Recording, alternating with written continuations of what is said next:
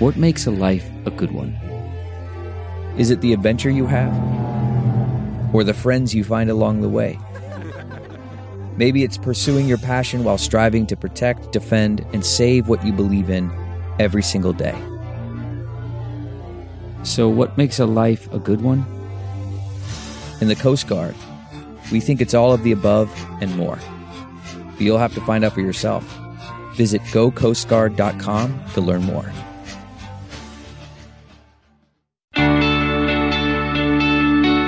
Welcome to the Living Your Life with Leanne Lang podcast. Welcome back to my awesome weekly listeners and to anyone who is new to the podcast.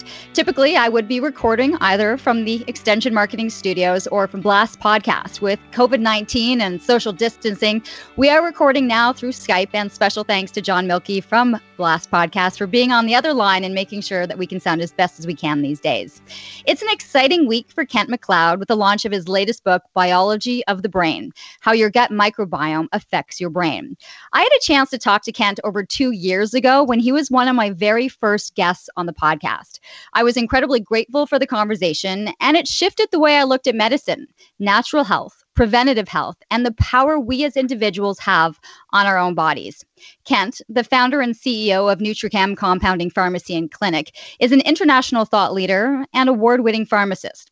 He has over 35 years of clinical experience delivering patient-centered healthcare and is globally recognized as a hormone health and nutrition expert, lecturing on the gut's microbiome, hormones, mental health, Down syndrome, pediatrics, pain management, as well as pharmacology. In The Biology of the Brain, Kent breaks down why modern medicine is killing people instead of healing them. Instead of leaving the problem as it stands, he provides clear, actionable steps to not only heal your microbiome, but to restore your brain health and get your life back. And we aren't talking about a bloated stomach or stomach pains. The microbiome affects every single aspect of our health, from disease to chronic inflammation and obesity, and especially to our mental health, from depression to anxiety, stress management, even sleep disorders. All disease starts in the gut. That quote from Hippocrates, the father of medicine. And that is exactly where we are going today. So Kent, so excited to be able to have you back here today. I'm excited for you, and congratulations on this book. As I showed you, I had like yellow highlighted marks on like almost all of the pages. This is exciting. This is a big project for you.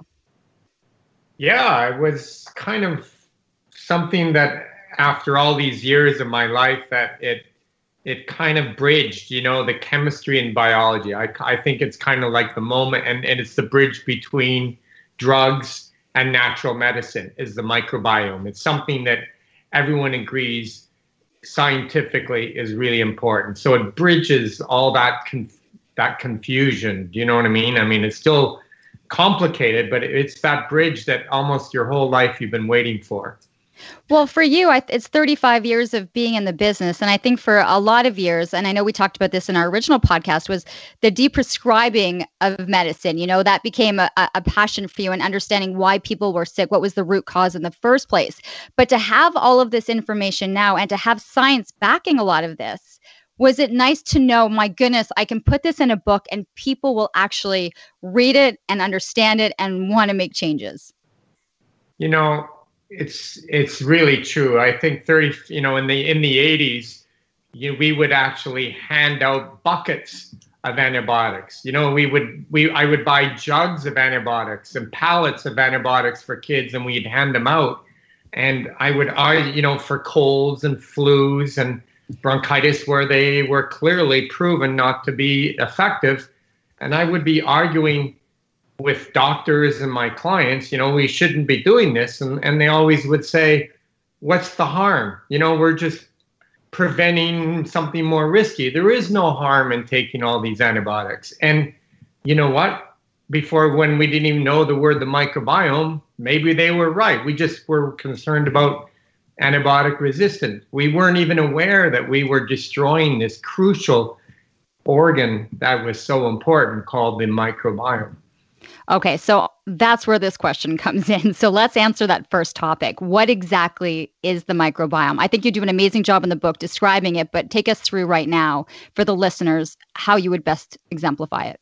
So the microbiome is hiding in plain sight, right? It's essentially the bacteria that reside mainly in your gastrointestinal system. It's the 100 trillion bugs that live in your bowel and in your gut that have over 10,000 species. There's more cells in your microbiome than your whole body, and it is incredibly biologically active. It's essentially have endocrine and exocrine functions. It has it's legitimately an organ in its own right. Okay, so the thing is that you can think, okay, well, maybe it's a little off, or how does even one recognize what is happening in their microbiome? If they're healthy and, things are fine, they don't really notice it, or we're not really paying attention to it. So when would you start looking, or when do people actually take into account what's happening if they're not feeling well? And I know that you're going to go through a number of lists of things that might be causing or what people might be feeling as the symptoms when it is out of whack. The most obvious things is digestive problems. And so there's at least 50% of the population is suffering from some type of digestive problem, whether it's constipation or diarrhea or bloating, gas, heartburn. So it's a lot of people with the obvious problems. And, and sometimes, when people have, and then there's the other part of it is things like weight regulation. If people have trouble losing weight, if people have skin problems. So we are now determining that chronic eczema or acne or rosacea is associated with problems in the microbiome. So if someone comes in with rosacea or skin problems and, they don't have digestive problems, our treatments for those actually are giving antibiotics, but actually, which kind of kills some of the inflammatory bacteria, but the price is if you ever take away those antibiotics, the conditions come back worse, and as opposed to actually getting a healthier microbiome. So it might not be obvious if you have something on your skin that is coming from your gut, right? Like that's not the way we think, even medically. We go down, the skin is my skin problem. I'm going to put something on my skin. The concept that is coming from another organ is still relatively foreign. And that's true with pain, autoimmune disorders, anxiety, things like anxiety, beyond the obvious, which comes from, something like being in the middle of a COVID crisis. But actually, we've correlated anxiety at 90% correlation to gut inflammatory issues in the gut. So sometimes it's obvious, right? If you have a gut problem, and you have symptoms, well, there you are. But sometimes it's not so obvious, like skin problems or anxiety problems that you should be looking at your gut. So that's sometimes it's from the symptoms that are associated with it as well. Because obviously with anxiety, right, or skin problems, if our treatment is giving you anti-anxiety drugs like benzodiazepines, those have serious addiction issues. We start using cannabis, right? We have a huge cannabis issue because of anxiety. Well, why wouldn't we begin to look at the gut versus recommending, benzodiazepines or cannabis? It was interesting. One of the start of the chapters in the book talked about this client that came in, who eventually became a client because they walked in and said to you, I've tried these 41 antidepressants, so I'm waiting on the newest research as to what number 42 is going to be, because the 42nd antidepressant that I try might be the one that actually works. And so everyone is constantly waiting for that next magic pill. And the problem is that you said number 42 isn't going to make any difference for you either. Let's go back. And it was this battle of, are you going to do what it's going to take to make this work? And so how are you starting to convince people to look outside of taking the next pill, or take two and take it 3 times a day and call me in the morning, that you're trying to convince people to take a deeper look into the microbiome? It's really frustrating with the world of antidepressants is, in meta-analysis, they really, in mild to moderate depression, not in severe depression, but mild to moderate depression, repeatedly they've proven to be no more effective than placebo in terms of quality of life outcomes. And we continue, I mean, from 40 years ago, we 100% believe in the serotonin theory, right? These drugs block the reuptake of serotonin. We believe in that serotonin theory. So if we believe in that theory, we should technically really understand how serotonin is metabolized and regulated and handled in the brain. We now know that the microbiome is the primary organ and allowing serotonin to actually get into the brain. So even if we believe in the serotonin theory, you have to should technically be all over serotonin, understand how it works, right? That the gut is involved in serotonin.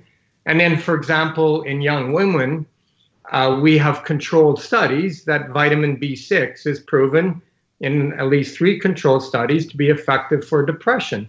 We know the activation of B6 from food sources to be activated requires the microbiome to activate it. So it's fascinating. You know, and B6 is essential to form serotonin in the brain. So even if we believe in the theory, why don't we go all the way and understand the biology or the chemistry of serotonin naturally? It doesn't make sense to me that you just are like you're waiting for number 42, but maybe there's something disrupted in the way if you believe in the serotonin theory of depression, maybe you should go a little deeper into how actually the body handles, metabolizes, distributes it.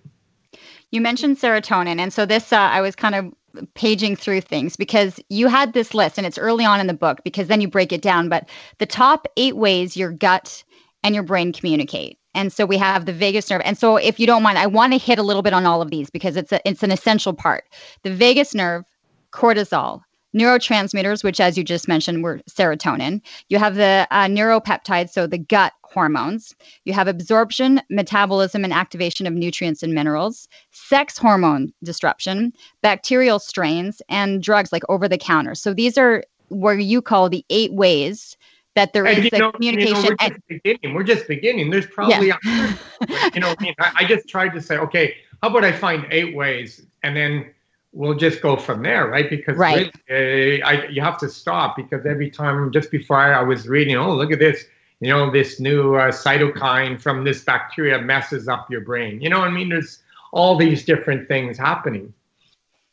So can we just so people have an understanding because, while we feel a different correlation, where the correlation is coming from, by what's happening in the gut as to what's being triggered in the brain and to then how we respond. Right. So let's go with the vagus nerve. What are we referring to? What are we talking about there? So the vagus nerve is a nerve that actually is a direct superhighway from the brain to the gut. It's a nerve going one that goes, it's a direct pathway. So we all know if we get anxious, we can get upset in our stomach, right? We all know that, if I get nervous, I can, to a certain extent, I can even throw up, right? That's pretty direct. But it actually can go the other way. There's a direct superhighway that goes both ways. So certain inflammatory substances from bacteria in the gut can inflame the vagus nerve, so you feel anxious. So it's not just one, it's not the way that we all traditionally think. I'm anxious, therefore my gut is upset. Your gut is upset, therefore you feel anxious. So that's pretty clear. Okay. And the vagus nerve will alter, your anxiety will alter the bacteria in your gut as well. So when the more anxious you are, so the more you will disrupt bacteria in your gut as well. It goes and the more disrupted your bacteria in your gut are, the more inflamed you are. So it's quite fascinating. Just like exercise improves your gut bacteria. Yeah, we're going to get to the solutions because I'm excited to get to that. Yeah, isn't it?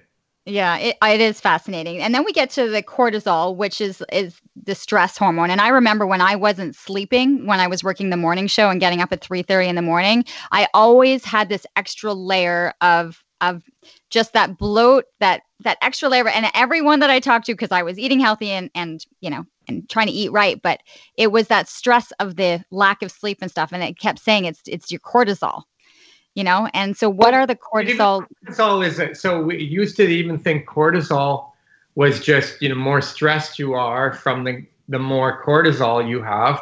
But actually, we actually show now a tremendous, it's actually what we call, I was just attended a lecture conference called Hiding in Plain Sight, where we actually know that the relationship of the liver and bile regulates cortisol, which regulates the microbiome. So now you're starting to see, stress affects your bile production, affects your microbiome. So it's even getting more interesting how there's, how all these things are playing out. And if you're not producing bile correctly or proper bile, of course, traditionally you see this epidemic of, gallbladder problems, but that actually can be related to the actual quality of your microbiome and cortisol. So again, it's quite fascinating that and that gets into your sex hormones. So this relationship to liver, bile, microbiome, and your sex hormones. So it's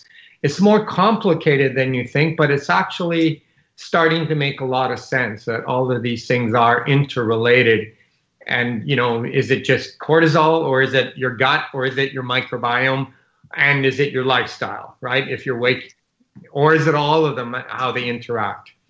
Well, yeah, because I'm looking at it and it's like it's regulating your blood sugar levels, your metabolism, your inflammation, your memory. I mean, when we talk about brain fog, like all of this Absolutely. Kind of trickles in. And so going to brain fog, right? When you say, so someone who would have a brain fog issue, where would you start looking? Because it's, or low energy, right? These are the, low energy is the number one thing that actually we pay for on that people see doctors for is in Ontario. It's actually low energy, number one. But where do you start after you've ruled out the obvious, right? Things like, no, your thyroid's fine, you're not anemic, you're not low in B12. You would start looking around at the microbiome, brain fog. Where would people historically have been looking if someone comes in saying, I've got low energy? What would we have been doing 20 years ago when someone came in? Well, we still do today. You do a routine blood work. You're not you're not anemic. Maybe you checked your B12 levels. Maybe you've had your thyroid checked. After that, where do you go from a classic medical point of view? Where are people going? Are they getting, here, take this or do this? Prior to us understanding regulating our system. Low energy and fatigue, low energy and brain, but low energy can be symptoms of depression. So again, you might wind up sliding into a depressive diagnosis and be offered, obviously it can be related to poor sleep, lifestyle, other things that have to be investigated. I just want the microbiome to be put on the table so as a consideration. So again, going to that person who says I have low energy, but they have a significant digestive problems, sometimes it's hiding in plain sight. Do you know what I mean? Well, there's no risk to improving your digestive problems. Oh, and by the way, your energy goes up and your brain fog gets better. You see where I'm going with this, right? It's not like, whereas sometimes your doctor or me, when you see me, you have to do a little more detective work as to where it's going. But sometimes our detective work is, and legitimately doctors, if you see someone quickly for a few, you do the obvious. How do you start beginning to go into the microbiome or even digestion when honestly, after you've ruled out something serious, like cancer, a bleeding ulcer, a doctor's office can probably want to be one of the most dangerous places to be with a digestive problem, because you can be prescribed a lot of very harmful drugs for your microbiome. Yeah, I can't wait to hit on that because of what these drugs are, that they're destroying the microbiome. I just want to hit through the rest of the 8 so that people have the understanding and then go through it. Because the next one I had was the neurotransmitters, which was the serotonin, the dopamine. And as we said, 90% of serotonin is produced in the gut.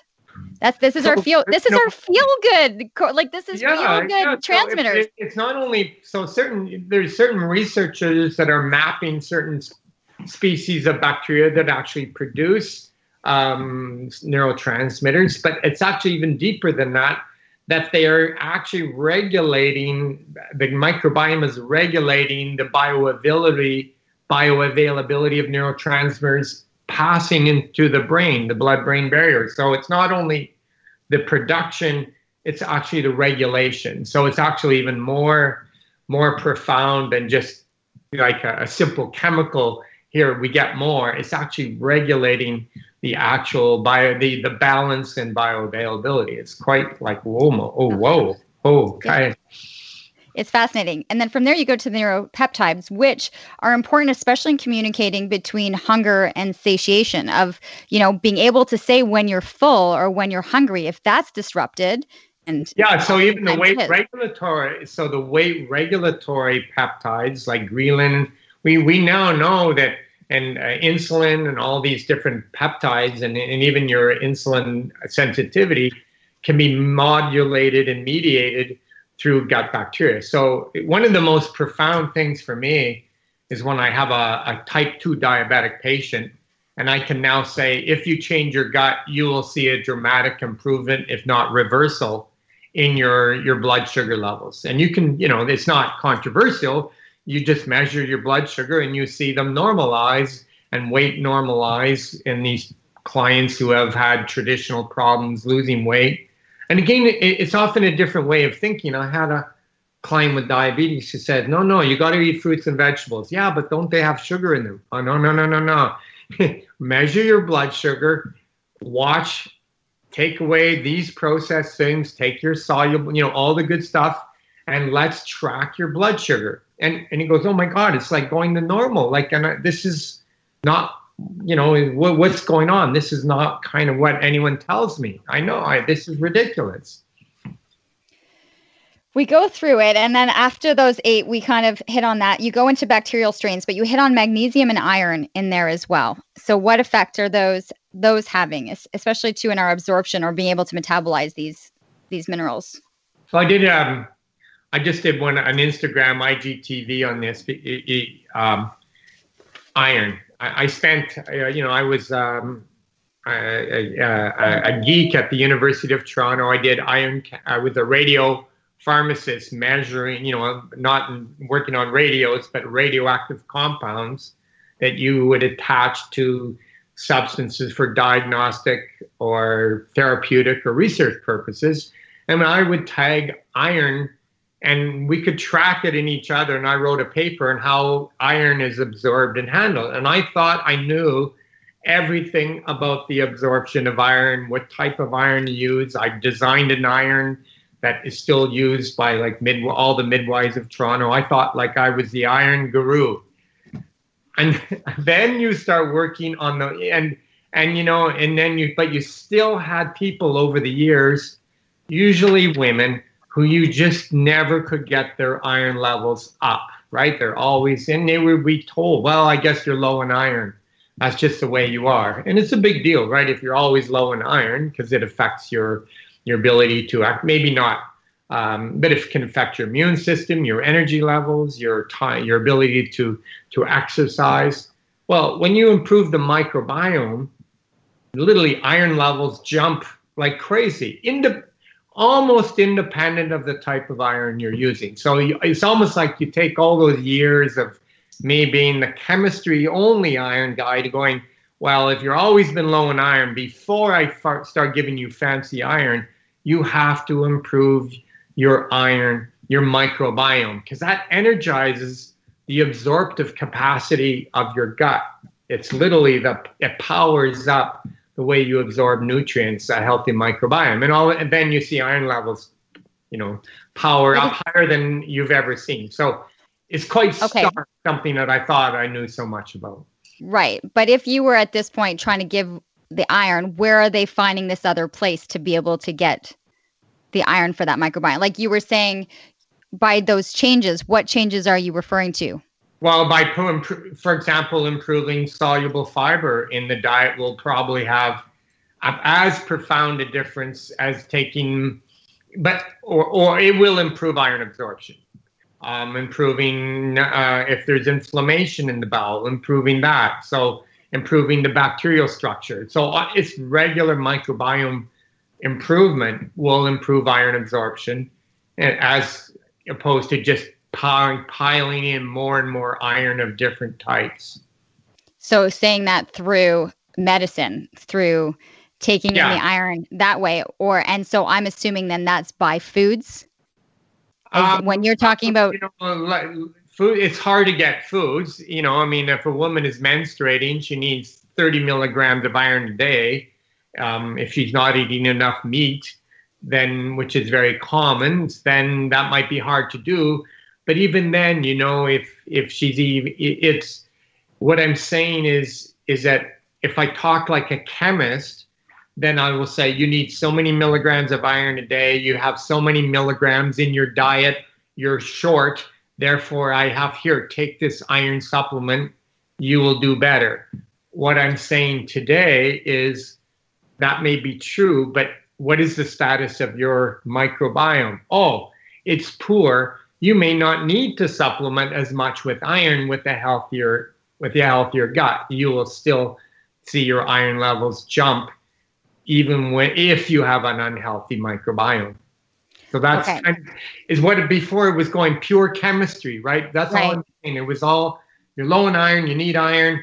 Here you go. You have an iron you have an iron gap between what, you know, I talk about this a lot, right? You know, fiber gap, B6 gap. You have a gap between what you're taking in your diet and what you should actually, you need to build up your iron levels. So if you have an iron gap, traditionally, we would only give you supplemental iron.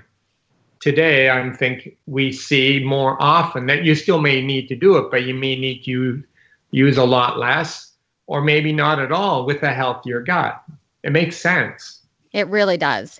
There's going to be two topics that I want to hit on and spend time on. One is going to be antibiotics and what it does to our microbiome. And the second one is going to be hitting on the hormones, because I know Suzanne Somers actually wrote a wonderful foreword, and she was a big part of where it was that you went years ago and has continued to be a great supporter of yours. It's funny. I actually went on an antibiotic. I actually had root canal done a while ago, and I actually had to be on an antibiotic. And I think because my system is not used to having many foreign things in it, my entire system reacted. Like nothing felt good taking those antibiotics. And it wasn't until maybe like 3-4 days in that I just felt so off being on this. What was happening? Like, what happens when we take the antibiotics as it's going through our system? Well, it's devastating to your microbiome. It really mows down, you know, think of a lawn. It just kills all the grass, almost kills all the grass, or suppressed, and depending on the antibiotic you're using.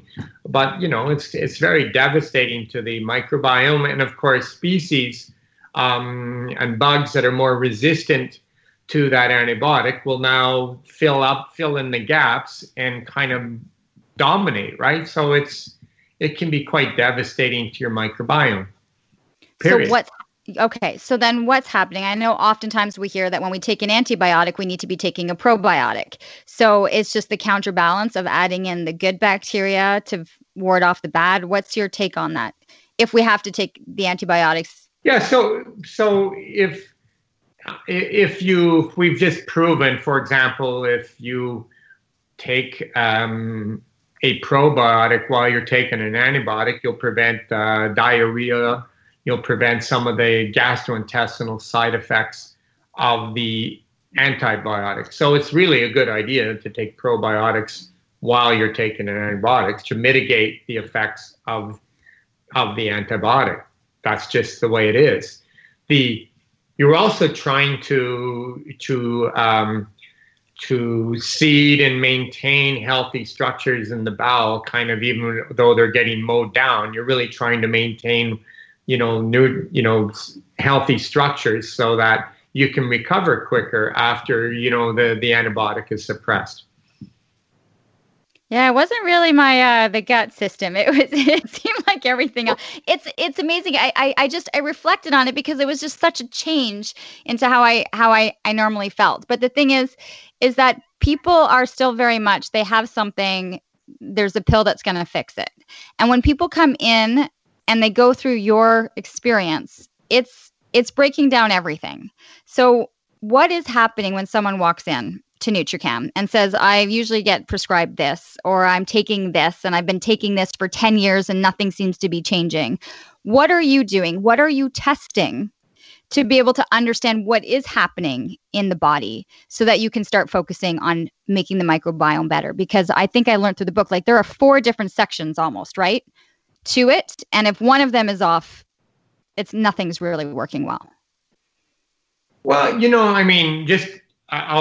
I'll go to that, but I mean, just perspective, here you're healthy. And you're taking something now, we're even having a discussion about antibiotics. Think about my life where people would literally be taking truckloads of antibiotics for anything that wasn't even like colds and viruses that they didn't work, right? Like, and so now you're at least aware that you're taking something for an infection. That's a big deal to me. Like, so, it's so much better than at least saying, oh, should I take a probiotic? Well, yeah, it's proven to mitigate the side effects of taking an antibiotic.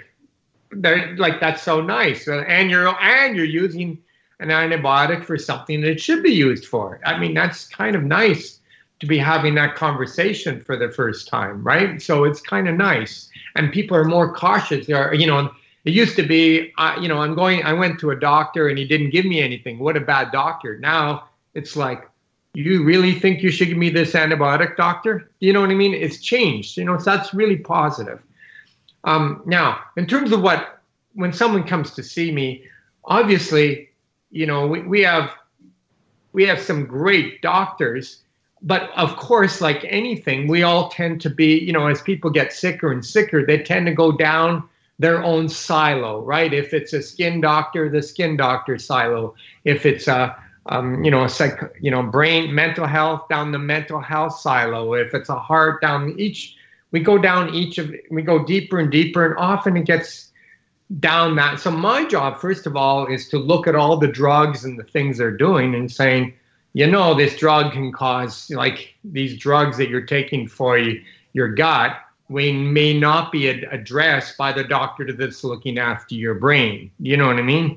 So my first thing is to look at the whole picture.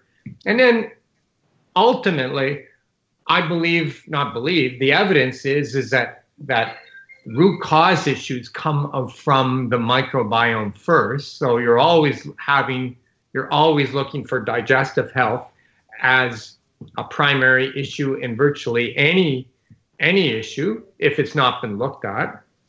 And then you're looking at other obvious things like iron. Sometimes I have people that have had mental health issues who've never had their iron measured, for example, and they've been deficient in iron or low in thyroid or other chemistries that they've been deficient in. And then hormones, you brought that up. Yes, absolutely. Hormones can play a role.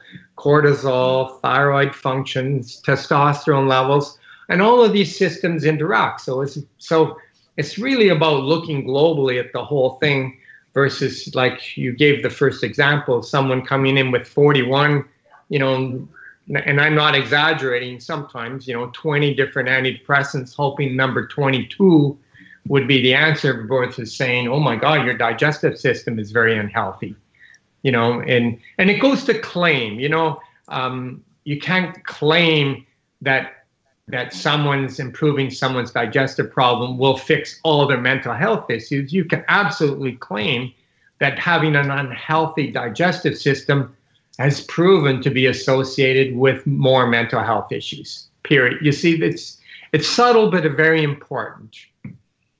It is. It's subtle. But if it's going to have that much of a domino effect on every other aspect of your health, why wouldn't you start there?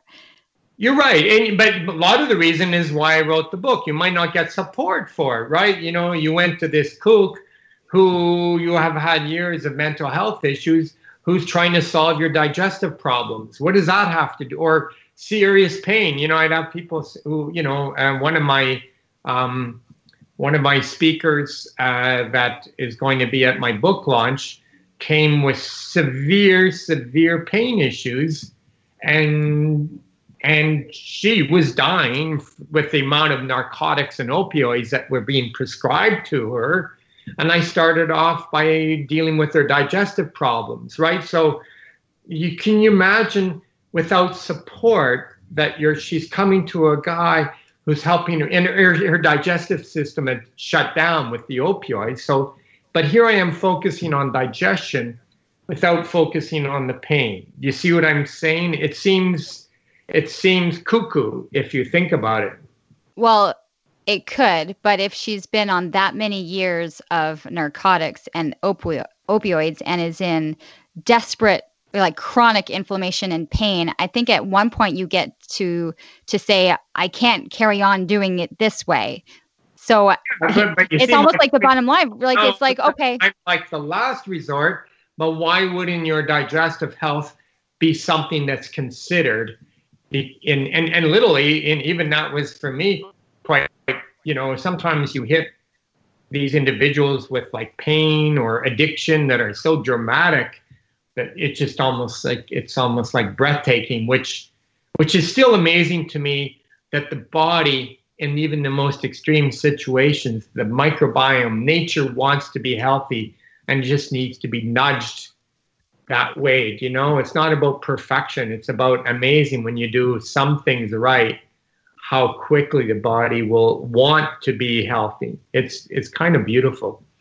Well, it is. And that's the nudge, I think, that sometimes you need. And your nudge is about a 30-day nudge. When people come in, they've got about a 30-day, cursing your name and hating what you're saying. And, it's difficult. And because the first answer is going to be, you're going to take certain things out or you're going to be adding certain things in, especially when it comes to diet.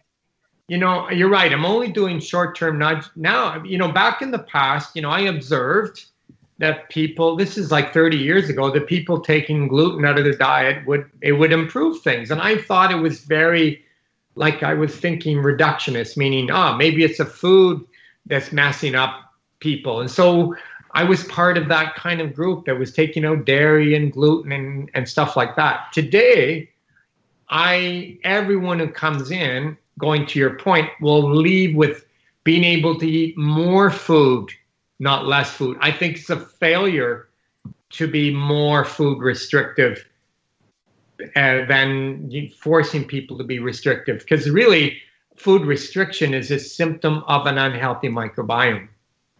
You see the difference? One is saying, all these diets that people are suffering. So I tried very innovative diets or variations of carb restrictions, specific carbohydrate diets, low-FODMAP diets, gluten, dairy, and people responded. But people would be stuck on these things for long term because that's the only thing that helped them. Now, I just think, no, that's just a symptom of an unhealthy microbiome. You should be able to eat more foods.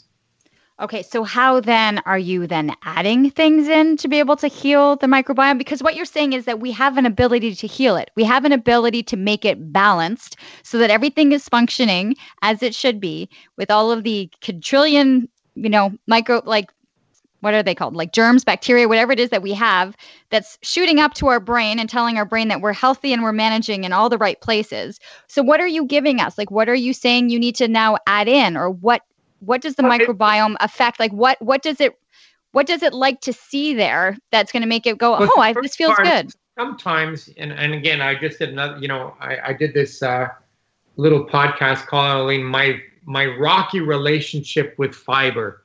So, okay. So fiber is like the superfood of a healthy microbiome. And for the last 30 years ago, I would hand people fiber who had, digestive problems, because I was taught that, it's important. And most Canadians, we have a fiber gap, right? The majority, by like not every Canadian doesn't get enough fiber according to the food guides. So I would give people supplemental fiber. But 1/3 of them would say, I'm a superhero. Like, I'm the best thing in the world. 1/3 would have no problems. But another third would tell me I'm trying to kill them. Like, what, you know, more gas and bloating and problems. Their life has turned them to hell since I gave them this fiber. And so guess what you'd wind up doing? You wouldn't give fiber to people because you can't have one third of your clients hating you, right? So you can't function. But that didn't make sense to me, right? Like, why is it it's so good? Why is so many people have bad problems? So the reason for that is their gut bacteria and bowels are inflamed.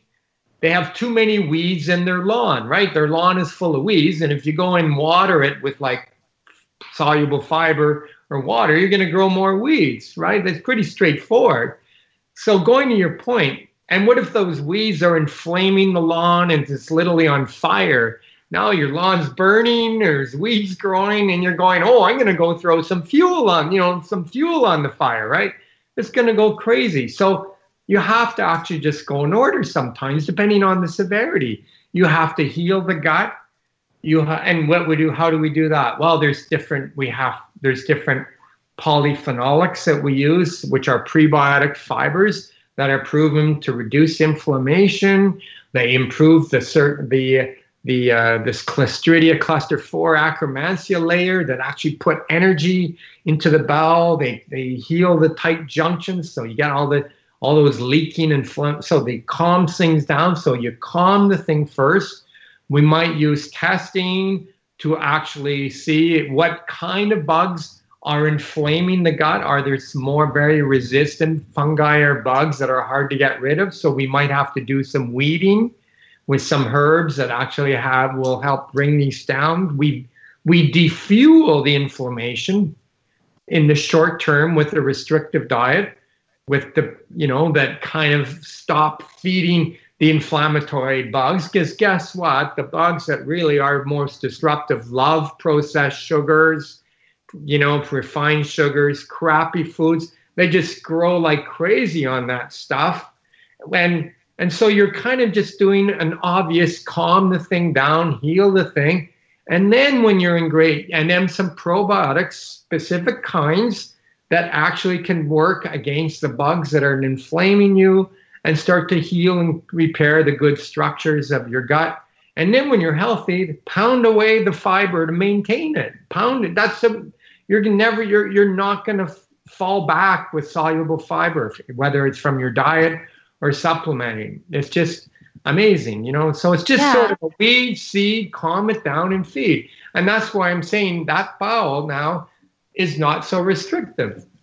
Right, because it's funny, right? Some people would have that reaction. I'm not doing the fiber. It hurts. It makes things worse. Exactly. You know, and so they give it up and then they just go back to feeling kind of miserable, going, well, fiber's not my issue. It actually makes it feel worse. But what I think and what I want people to listen to is the more... So say they are dealing with something and then you're adding in the weeds and the weeds are growing and then you're adding in more stuff. And so everything's getting bogged down. What I want people to understand is the more of the weeds and things that aren't working right in the microbiome, nothing is getting through. The pathways aren't getting through to the brain to make them feel. Right. You're not taking advantage of all those healthy structures because those weeds are inflammatory. They'll inflame your nervous system. You'll get more pain syndromes. They'll inflame your skin. We get more heart inflammation. Cholesterol levels rise when those, I mean, imagine, you know, your cholesterol levels will rise with that inflammation. You get more inflammation in the brain. You get more inflammation in your body. I mean, personally, when I started doing this many years ago, it was like, I thought I would do this myself. And it blew my mind, first of all, how hard it was. I mean, literally how my brain was addicted to all this junk that I thought, you know, I didn't have any digestive issues. I just thought I'd do it. And it was incredibly hard. But I played a lot of tennis and sports, and I thought it was just getting old guy inflammation. My inflammation dropped like 90% when I shifted in my joints, when I shifted my microbiome. I mean, I wasn't even aware of my own issues with my microbiome. It was like, what? I read that. That was a fun one with you thinking that you could play tennis with the young kids and then you'd be inflamed for a couple of days. When you were talking about this stuff, I've heard a lot of people talk about leaky gut. Where in all of this does leaky gut come into play? Leaky gut just happens when your bowel is inflamed. That's all. It's just a symptom of inflammation in your bowel. When you're starving, those cells lining your bowel, they lose the tight junctions. They lose the energy of those cells come from these things called short chain fatty acids, which actually come from specific bacteria with soluble fibers. So your microbiome literally creates super energy packets for the crucial cells lining your bowel. And when they're healthy and strong, your immune system is working right. They actually have regulating your immune system. Their immune system regulatory cells. They don't let junk get into your body. They reduce inflammatory cytokines. Your immune system is regulated. You absorb nutrients correctly. You power the muscular wall correctly. So it's really coming from the microbiome. So leaky gut is just another word for an unhealthy microbiome within either missing bacteria or missing soluble fiber, or you've got some pathogens that you've grown over time that are kind of growing in sheets all over the lining of your gut, right? So it's just another word for not optimal health. You don't know. I do, but sometimes we just hear buzzwords, right? There's a good buzzword because it's something you can picture. Sometimes I'm reluctant to use a buzzword, but sometimes people go, if I go blah, blah, blah, blah, and they go, leaky gut. Oh, okay, now I got it. Okay, You got leaky gut. Oh, okay, you got a leaky gut, you know? All right, a lot of another buzzword I don't know, maybe it's just because I'm entering into that, but we talked about, Yes, no, but let's go to hormones. Where do hormones come into play here? I mentioned Suzanne Somers wrote the foreword for this because we're talking about bioidentical hormones and hormone replacements and synthetic hormones. Where, kind of go through your take and how this applies and why that subject was integral for this book.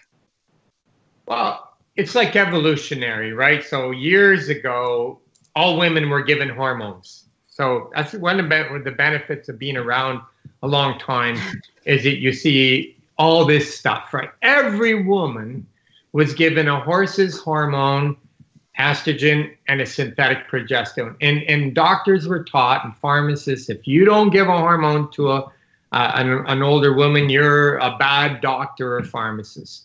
Then it went to the other side, which is actually, oh my God, these things could be dangerous. Don't give them to anybody.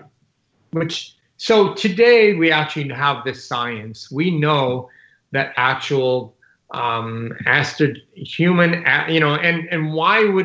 we give cooked up horses and synthetic progestins to women when we didn't give their own hormones to them? Today we've proven that a woman's own hormones, estrogens and progesterone, are not associated with cancer, and that synthetic progestins or the pharmaceutically cooked up progestins actually are the issues associated with cancer. So and all medical societies agree that women are being offered all kinds of therapies like antidepressants, bone building drugs, cholesterol medications, all sleeping pills, all kinds of stuff when actually hormones are more appropriate and safer. So that's sort of the medical background of that. That being said, we're dealing with an epidemic of PMS, endometriosis, infertility. Something is going on with the way with our hormones in terms of how they're being handled, because we're getting more hormonal related problems in men and women. Men's testosterone levels are falling. What is going on? So, fascinatingly, the microbiome, the bacteria in your gut, are intimately involved in estrogen metabolism. What does that mean? It means an unhealthy microbiome will not only recirculate estrogens, it'll actually make more dangerous and potent and carcinogenic and potentially carcinogenic estrogens. So what does that mean?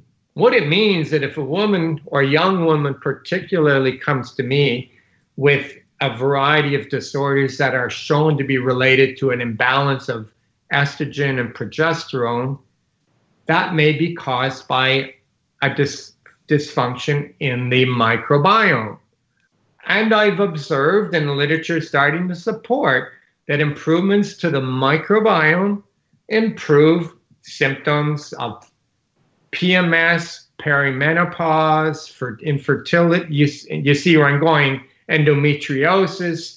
So you're into this world where all of a sudden you're going, what's happened to the world where we're getting, all these issues? We didn't change our genes in one generation. What has happened to the environment? Is it something out there? But actually, it's something inside us that's changed with the chemicals and antibiotics and structures that we've been changing. So today, I'm actually less prone. I still recommend hormones, but it's actually going, well, no, I won't give you hormones until you've improved your microbiome first. It's actually, I don't give hormones as often because I'm more, if for just those symptoms.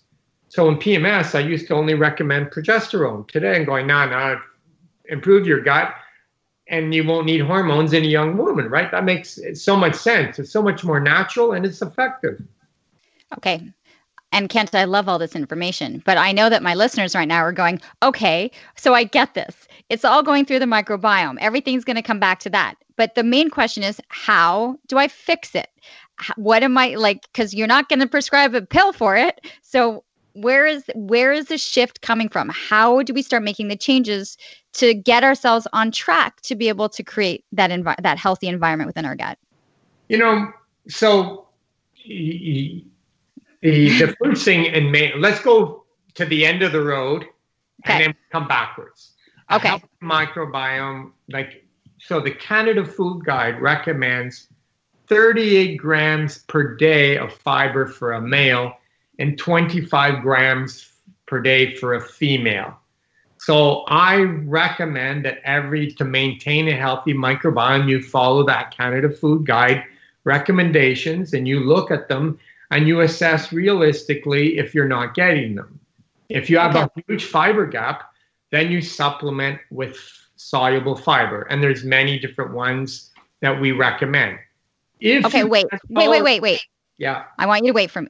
Okay. Give me off the top of your head 5 ways on that, how many grams we need, what can people right now purchase, consume, or make to get that intake up? So it's difficult, right? To go and it's difficult. That's why, that's why I'm saying you can look at the Canada, but it's hard. Because, a whole apple may have 2 grams of soluble fiber and you need, 25 grams, 20. Of 5 right. grams of whole fiber. You have to have grains in your diet. So if you're restricting glutens or you're leaving less grains in your diet, immediately you're not going to be meeting the Canada Food Guide for soluble fibers. So there are better fruits and vegetables that have more fiber. Pears are the highest fiber containing fruit. Beans are one of the highest containing fiber. So a pear is 4 grams per pear, versus 2 grams of these, but it's still hard to reach. So then you're into using supplemental soluble fiber. And honestly, I recommend different ones. Gastrogard, Fiberific, Benefibers, all these are different fibers that are all soluble fibers. And, now we're getting deep. You can go a little deeper, and that's why you have to know about fiber. There's soluble and insoluble fibers. So, we could have a whole podcast just on my favorite fiber topic. Yes. But see, so I'm going backwards. So you need fiber. Wait. Can't tolerate fiber. Okay, but when you say soluble, is it like we're just throwing a scoop into a glass of water? Is that okay? That's what you mean by that? If you throw in a tablespoon of Gastrogard, you're now getting the equivalent, let's say, of 7 or 8 apples. It's like great. Like you can immediately, and there's some oligosaccharides like ZOS that's super potent in capsules where you're getting again, they're equivalent to much more. So you can get like the equivalent of 7 or 8 fruits in 3 capsules. So it's kind of cool that we have that technology. But I always like to be cautious, saying, please, if you want to try and do it from food, do it, but be realistic. You know, I'm not real. I don't get enough in a day. I mean, I chomp stuff all the time, but if you do the numbers, 38 grams, it's just not happening, man. So I supplement.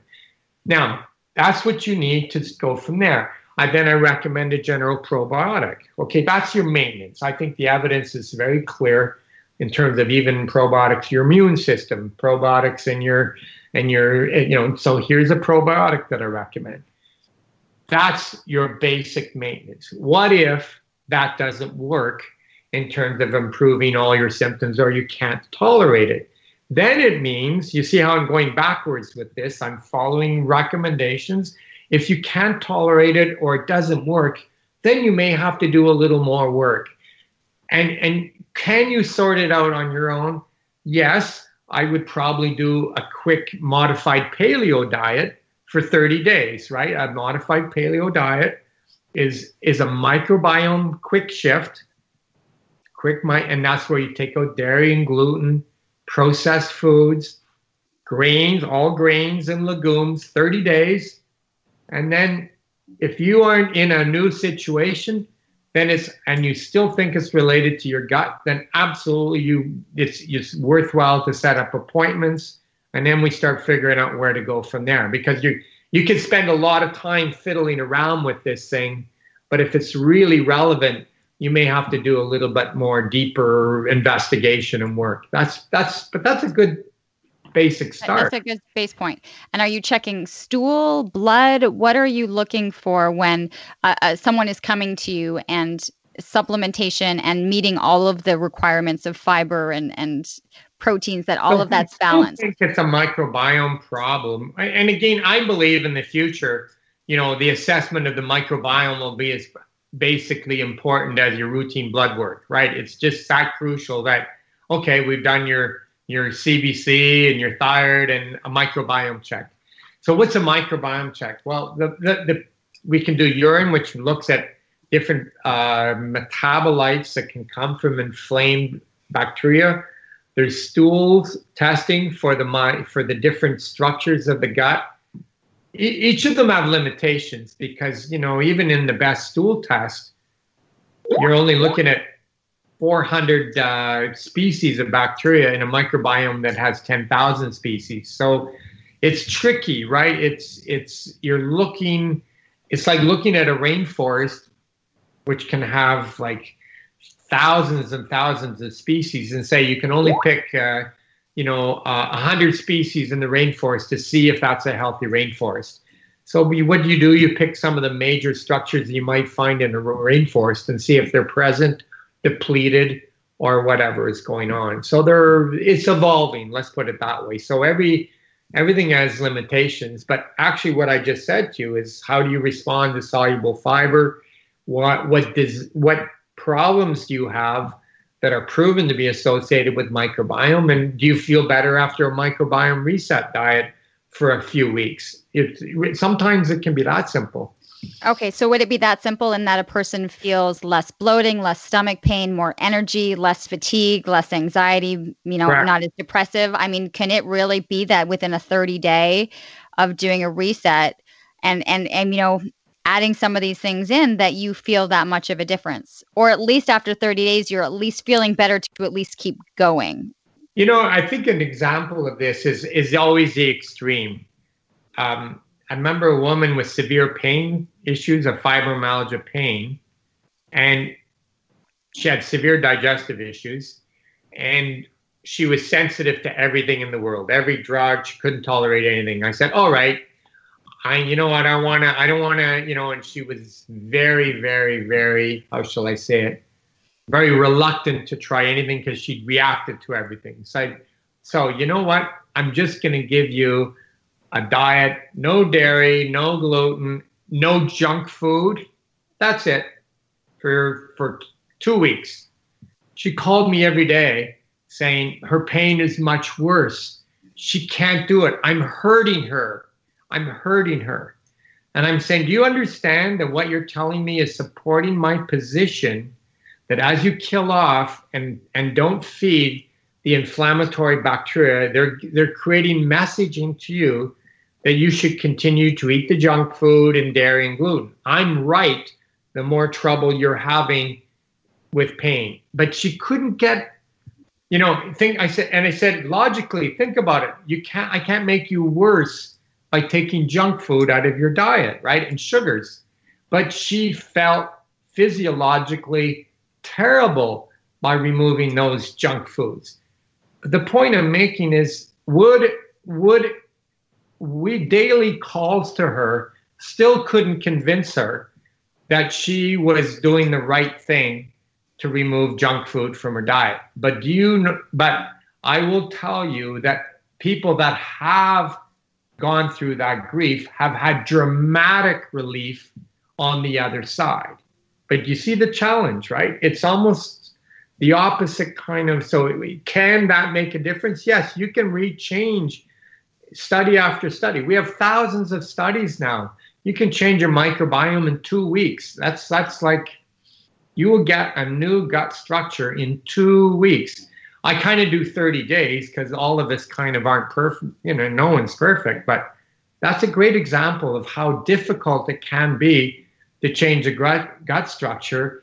And without support from anyone around her, like her doctors or family or whatever, why are you suffering not taking, you know, he must be wrong. I go, no, I'm very right by the fact that you not eating junk food is making things so much worse. Quite fascinating, isn't it?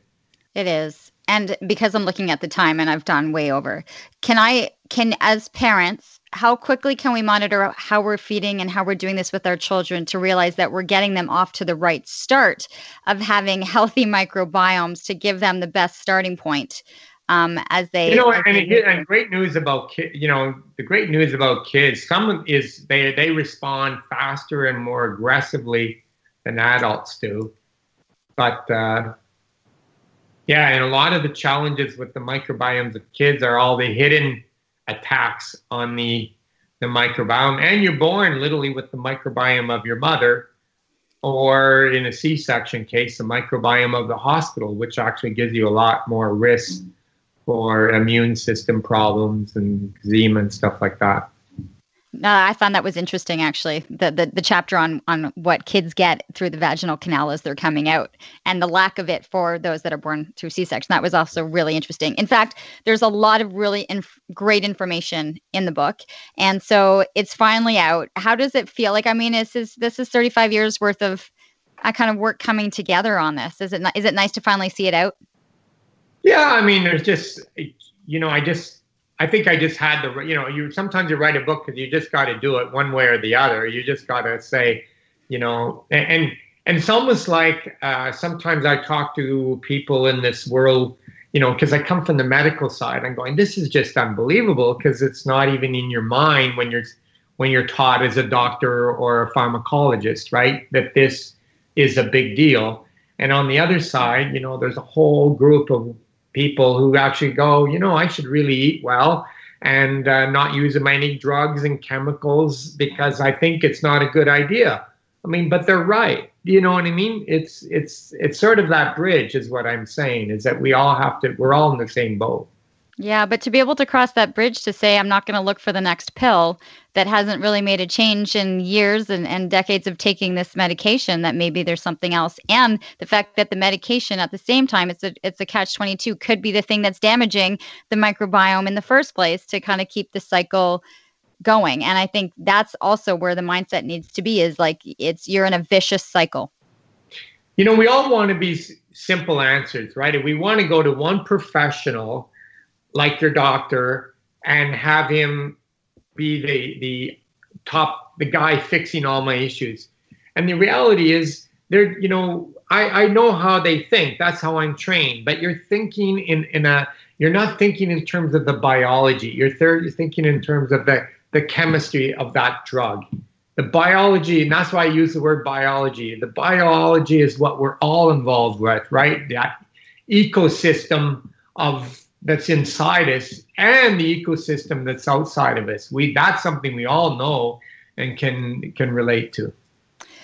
So I want people to know the book is actually going to be out. We got the big launch, which is happening on Thursday. So the podcast is coming out in the morning, and then we've got the Facebook Live launch. And I know, I can't believe it. I think there's like almost 1,000 people ready to go for this by the time we get to Thursday. So it's really quite exciting. But also NutriCam, you have this brand new, beautiful, state-of-the-art facility. I went for a tour. It's like, Kent, it is remarkable what you have done. And I think for those that believe and are looking at this in their preventative health, it is making such a change for people. I know. When you say writing the book, I did build this 11,000 square foot NAFRA facility in the middle of all this. So we've been very busy, but I did it because, you know what, I have an amazing team, working for me, so that's pretty exciting. No, it is. Okay, looking forward to that. People can find more information at NutriCam. Just head to the website. And then, of course, the book is called Biology of the Brain, How Your Gut Microbiome Affects Your Brain, from Kent MacLeod. You've got the foreword by Suzanne Somers. Lots of great information. And the best thing is just to order the book through the store as well. So you've got lots of access to it. Kent, looking forward to the Facebook Live and the official book launch. We've got lots of people joining us later today. And to all of the listeners, thank you so much. And if you know people who are struggling, honestly, share the podcast, share this information, and take a good look at what it is that you've got coming into your system and how your gut's been reacting to it, and kind of see maybe where some of those changes can be made. Kent, thank you so much, and always a pleasure to chat. All right. Thank you, Leanne. Bye. Thanks so much. Once again, that's another episode of Living Your Life with Leanne Lang. Come on a journey like no other, where you will discover many roads that will lead you to a happier, healthier, and more stress-free life. And the beauty is, you don't need any vacation time for this adventure. The journey will come to you. Join Avery Rich on your very own journey into yoga. Along the way, she will demystify yoga poses and guide you into a yoga posture or short sequence, all in less than 15 minutes. You have nothing to lose but stress. The Journey into Yoga podcast. It's not for people who like yoga. It's for people who don't like yoga. Follow or subscribe on Apple Podcasts, Spotify, Amazon Music, or at averyrich.com.